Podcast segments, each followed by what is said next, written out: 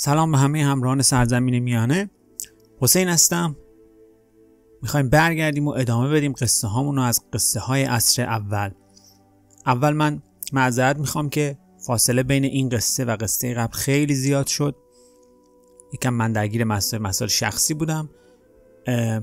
مرسی از همه که همیشه دنبال می‌کنین قصه ها رو. مخصوصا اونایی که کامنت می‌ذارن نظر می‌ذارن پای ویدیو ها همیشه هم معمولا نظرشون مثبته. مرسی. الان تقریبا دیگه یه سال شده بیشتر از یه سال که ما قصه رو شروع کردیم و مرسی که دنبال می‌کردیم خب برگردیم به قصه های عصر اول سرزمین بلریاند.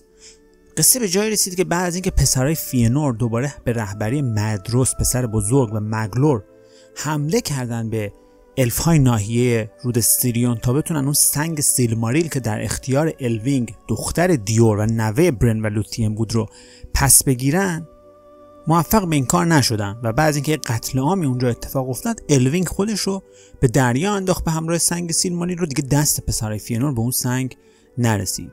اما بعدا به کمک اولمو الهه دریاها الوینگ رو از آب نجات داد و به شکل پرنده در آورد و راهی کردش به سمت کشتی همسرش ایارندیل که توی دریاها سردرگم بود و داشت سعی می‌کرد ایارندیل برگرده خودش رو برسونه به سرزمین بلریاند. توی این سمت وقتی ایارندیل توی قایقش همینجوری به امید اینی که زودتر بتونه برسه, برسه به خونش و پیش همسرش و بچه‌هاش داره تلاش می‌کنه از دور می‌بینه که یک نور سفید و زیبایی توی افق داره به سمتش نزدیک میشه و هرچی نور نزدیک تر میشه که این نور در واقع همون سنگ سیلماریله که توی گردن الوینگ هست.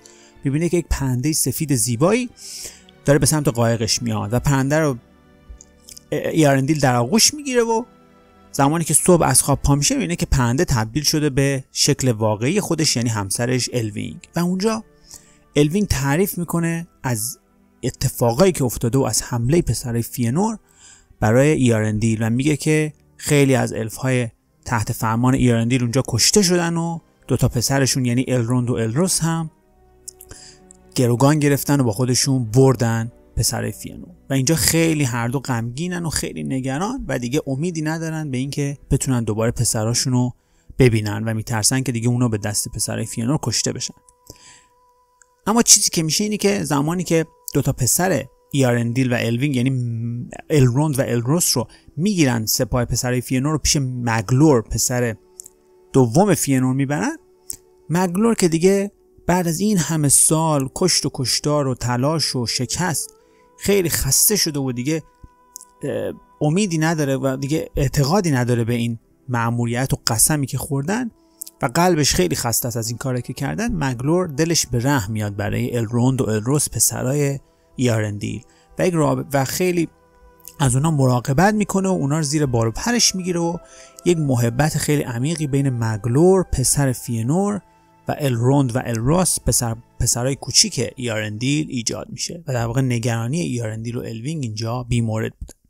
اما خب خبر از این که نداره اونور توی کشتی ایارندیل و الوینگ که دیگه امیدی ندارن به سرزمین میانه و امیدی ندارن به نجات سرزمین میانه تصمیم می‌گیرن که دیگه به هر قیمتی شده خودشونو برسونن به غرب و برن خدمت والار. شاید بتونن از والار یه کمکی بگیرن در جزیره آمان. همراه میشن با هم دیگه و در حالی که ایارندیل اون سکه سنگ سیلماریل رو میبنده روی پیشونی خودش و نور اون سنگ سیلماریل روشن می‌کنه راه کشتی رو. راه میافتن دوباره به سمت غرب. به امید اینکه از دریای بزرگی که جدا می‌کنه سرزمین میانه رو از جزیره آمان بگذرن و برسن به جایی که والار هستن. بعد از تلاش زیاد می‌کنن و توی دریاها میرن نهایتا با کمک همون نور مقدس اون سنگ سیلماریل که راهشون رو روشن می‌کنه یه دفعه از دور می‌بینن که بله چششون میفته به جزیره تنها. جزیره تنها یک جزیره که قبل از اینکه برسی به جزیره آمان یه جزیره کوچیکیه که در واقع اولین چیزیه که کسایی که از سمت شرق دارن به سمت غرب میان می‌بینن. جزیره تنها یا همون تول ارسا. و چششون میفته ارندیل و ایارندیل و الوینگ همسرش به اون جزیره و متوجه میشن که بله رسیدن به سرزمین آمان و جزیره آمان و موفق شدن. بعد اون از اون جزیره تنها عبور می‌کنن و میرسونن خودشون رو با کشتی به ساحل همون جزیره آمان. و اونجا وقتی داره کشتیشون نزدیک میشه به اون منطقه از دور الف های تلری که اگه یادتون باشه تو قصه های اول تعریف کردیم که الف های تلری توی ساحل توی یک شهر ساحلی توی جزیره آمان زندگی می‌کنن چون عاشق کشتیرانی از دور الف های تلری می‌بینن که یک نور خیلی قشنگی داره به سمتشون نزدیک میشه در قالب به صورت کشتی. و به یاد میارن که این همون نور اون سنگای سیلماریله که سالها پیش فینور ساخته بود و بعد مرگوس ارباب تاریکی اونا رو دزدیده بود. می‌رسن به ساحل کشتی با کشتی ایارندیل و الوینگ و اونجا ایارندیل به الوینگ و سه ملوان همراهش که در واقع تو طول این سفر همراهشون بودن و کمکش می‌کردن در کشتیرانی میگه که شما از کشتی پیاده نشین. چون که اگه یادتون باشه بر اساس نفرین مندوس اون الف های نولدور که ترک کردن جزیره آمان اون سالها پیش حق ندارن دیگه پاشون رو بذارن تو جزیره آمان و جدای از اون انسان ها هم حق ندارن پاشون رو بذارن به سرزمین مقدس چون سرزمین مقدس در واقع محل کسایی که مرگ سراغشون نمیاد ولی انسان ها میمیرن در آخر عمرشون. خلاصه ایارندیل میگه شما پیاده نشین که و خشم والار شامل شما نشه. اما الوینگ قبول نمی‌کنه و الوینگ میگه هر جا تو بری منم همراهت میام. دیگه تنها نمی‌ذارم. و اینجور میشه که الوینگ و ایارندیل از کشتی پیاده میشن. وارد ساحل میشن و اونجا ایارندیل به الوین میگه که دیگه من یک یک نفر از ما باید تنها به خدمت والار بره و این سرنوشت منه. تو همینجا توی ساحل منتظر من بمون. و الوینگ از ایارندیل جدا میشه. و ایارندیل را میفته میره به سمت شهر تیریون که یکی از شهرهایی که در واقع اونجا قبلا الف های نالدور ساکن بودن و تحت حکومت فینوی پدر فینور بود. اون اتفاقای قصه اول اینجا افتاده بود. می‌رسه به شهر تیریون ایارندیل اما هر چی که میگرده می‌بینه که خبری نیست و هیچ کسی رو توی شهر تیریون نمی‌بینه. هرچی بیشتر میگذره و به زبون الف و به زبون انسانها هی صدا می‌زنه می‌بینه هیچ خبری نیست. و اینجا خیلی نگران میشه ایارندیل از اینکه نکنه که شیطان و کارهای شیطانی مورگوث دوباره به سرزمین مقدس یعنی جزیره آمان هم رسیده و یه اتفاق اینجا افتاده. خلاصه ناامید و خسته دیگه. قصد می‌کنه که برگرده به سمت ساحل و به سمت الوینگ که یک دفعه از دور یه صدای پر ابهتی میشنوه که فریاد می‌زنه اسمش رو صدا می‌کنه و میگه ایارندیل ای ایارندیل ای ستاره شب تاریک.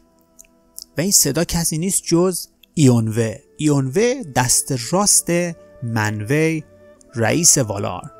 اگه یادتون باشه گفته بودیم که یه عده از این فرشته ها که مایار بود اسمشون اینا در خدمت این الهه های سرزمین میانه اون والار بودن. و ایونوه در واقع مهمترین مایار و خدمتکار اصلی منوی برادر مرگاس بود که منوی دیگه در واقع بالا مرتبه ترین تو والار هست. ایونوه همون پرچمدار در واقع رئیس مایار اون فرشته های در خدمت والاره. ایونوه فریاد می‌زنه و دعوت می‌کنه ایارندیل رو به جزیره والینور. و معلوم میشه که دلیل اینکه هیچکی توی شهر تیریون اون لحظه نبوده اینه که یک مراسمی توی شهر والینور هست و همه الفا رفتن به سمت شهری که والار اونجا ساکنن. به همین توی شهر تیریون هیچکی نیست. خلاصه ایونوه میره می‌بره ایارندیل رو خدمت والا و در محضر والا و اونجا تقاضای کمک خودش رو ایارندیل در خدمت والار میگه و میگه که من می‌خوام از شما که الف های نالدور رو ببخشید و اون نفرین مندوز رو دیگه فراموش کنین و علاوه بر این اینکه رحم کنین و بخشش کنین به انسانها و الف های سرزمین میانه اونایی که اونجا ساکن بودن و اینقدر زجر می‌کشن زیر حکومت مرگاس و اینجا قبول می‌کنن والار تقاضای کمک ایارندیل رو. وقتی که بهش میگن که با شما قبول کردیم ایارندیل برمیگرده با خوشحالی و با امید میره به سمت دوباره ساحل که این خبر خوب به الوینگ بده. توی این لحظه مندوس الهه مرگ به سایر والار میگه که یک انسان اومده پاشو گذاشته توی سرزمین مقدس اشاره می‌کنه به ایارندیل آیا ما باید بذاریم این بی مجازات این قضیه بگذره؟ چون هیچ انسان که انسان ها موجودات فانی هستن حق نداره پاشو بذاره به سرزمین مقدس. و اونجا اولمو خدای دریاها الهه دریاها که تو طول قصه ما همیشه کمک کرده به انسان ها و الف ها میگه که ای ماندوس آیا واقعا ایارندیل یک الف یک الف از خاندان فینوی؟ اگه یادتون باشه ایارندیل از سمت مادرش به ایدریل به تورگان به فینگولفین و از اون و به پدر فینگولفین فینوی می‌رسید. و اولمو میگه که آیا ایارندیل یک الفی از خاندان فینوی یا یک انسانی از خاندان هادور؟ اگه یادتون باشه باز ایارندیل پدرش تور یک انسان بود که پسر هور بود و از خاندان انسانهای هادور. در واقع نیمه الف بود. و اینجا مندوز جواب میده که اگه نالدور بوده که اگه الف نالدور یارندیل که حق نداشته برگرده به جزیره آمان و اینکه ما نفرین کرده بودیم الف های نالدور رو که بر نگردن دیگه به این جزیره. و اینجا منوه وارد بحث میشه و میگه که در این مورد تصمیم با منه و خشم ما نباید شامل ایارندیل بشه. ایارندیل از روی ترحم به دو, خان دو, دو, دو, دو گونه یعنی انسان ها و الفا اومده اینجا و خطر رو به جان خودش خریده خودش و همسرش الوینگ و دیگه ما اینجا نباید اینا رو مجازات کنیم و اینجا منوه دستور میده و در واقع منوی تصمیم می‌گیره که این انتخاب رو به الوینگ و ایارندیل بده که خودشون انتخاب کنن خودشون و پسرانشون که سرنوشت چه موجوداتی شاملشون بشه. و اونجا تصمیم منوه به این میشه که اولا ایلوینگ و ایارندیل دیگه حق ندارن برگردن به جزیره میانه چون پاشونو گذاشتن توی سرزمین مقدس. و هر دو نیمه انسانن. و از اون طرف هم اجازه میده که خود الوینگ و ایارندیل و پسراشون یعنی الروند و الروس بتونن انتخاب کنن که الف باشن در ادامه زندگیشون یا انسان. اگه یادتون باشه تفاوت اصلی اینه که الف ها هرگز نمیمیرن. اگر هم کشته بشن روحشون دوباره زنده میشه در جزیره آمان و کالبد فیزیکی پیدا می‌کنه. اما انسان ها بعد از اینکه عمر طبیعیشون رو بکنن میمیرن و روحشون به هال‌های ماندوس میره و منتظر روز رستاخیز میشه. که در واقع به این قضیه می‌گفتن Gift of Men هدیه انسان ها چون مجبور نیستن دائما زندگی کنن. و منوه این انتخاب رو میده که الوینگ ایارندیل و پسرشون الروند و الروس انتخاب کنن که می‌خوان چه سرنوشتی شامل حالشون بشه. در حالی که این بحث در, در جریان داره اینجا ایارندیل برمیگرده به اون منطقه ساحل به سمت الوین که خبر بهش بده و و اونجا می‌بینه که توی این فرصت که نبوده الوینگ شروع کرده رفته به سمت شهر آلکوالونده و اونجا با الف های تلری آشنا و همراه و روبرو شده. اگه یادتون باشه قصه های اول و دوم ما رو این شهر آلکوالونده همون جاییه که اولین شاهکشی اتفاق افتاده بود و فئانور دستور داده بود الف های تلری رو بکشن که کشتیاشون رو بگیرن. و اونجا الف های تلری که الوینگ رو می‌بینن و, مت... و الوینگ براشون تعریف می‌کنه که الوینگ پسر الوینگ دختر دیور هست و نوه برن و لوثین و لوثین دختر شاه تینگول بود که خودش یکی از الف های تلری بود. و اینجا محبتی شکل می‌گیره بین الف های تلری و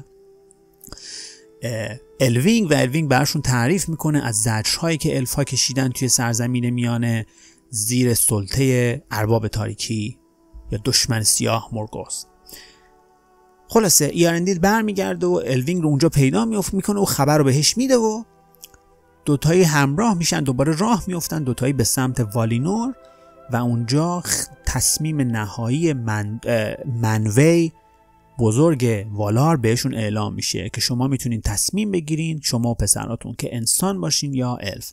و اونجا الوینگ به خاطر مادر بزرگش لوثین و به عشق در واقع لوثین تصمیم می‌گیره که الف باشه و ایارندیل که ته دلش اینه که به انسانها در واقع سرنوشتش رو متصل کنه اما به خاطر همسرش ایارندیل هم قبول می‌کنه که سرنوشت الف ها رو بگیره.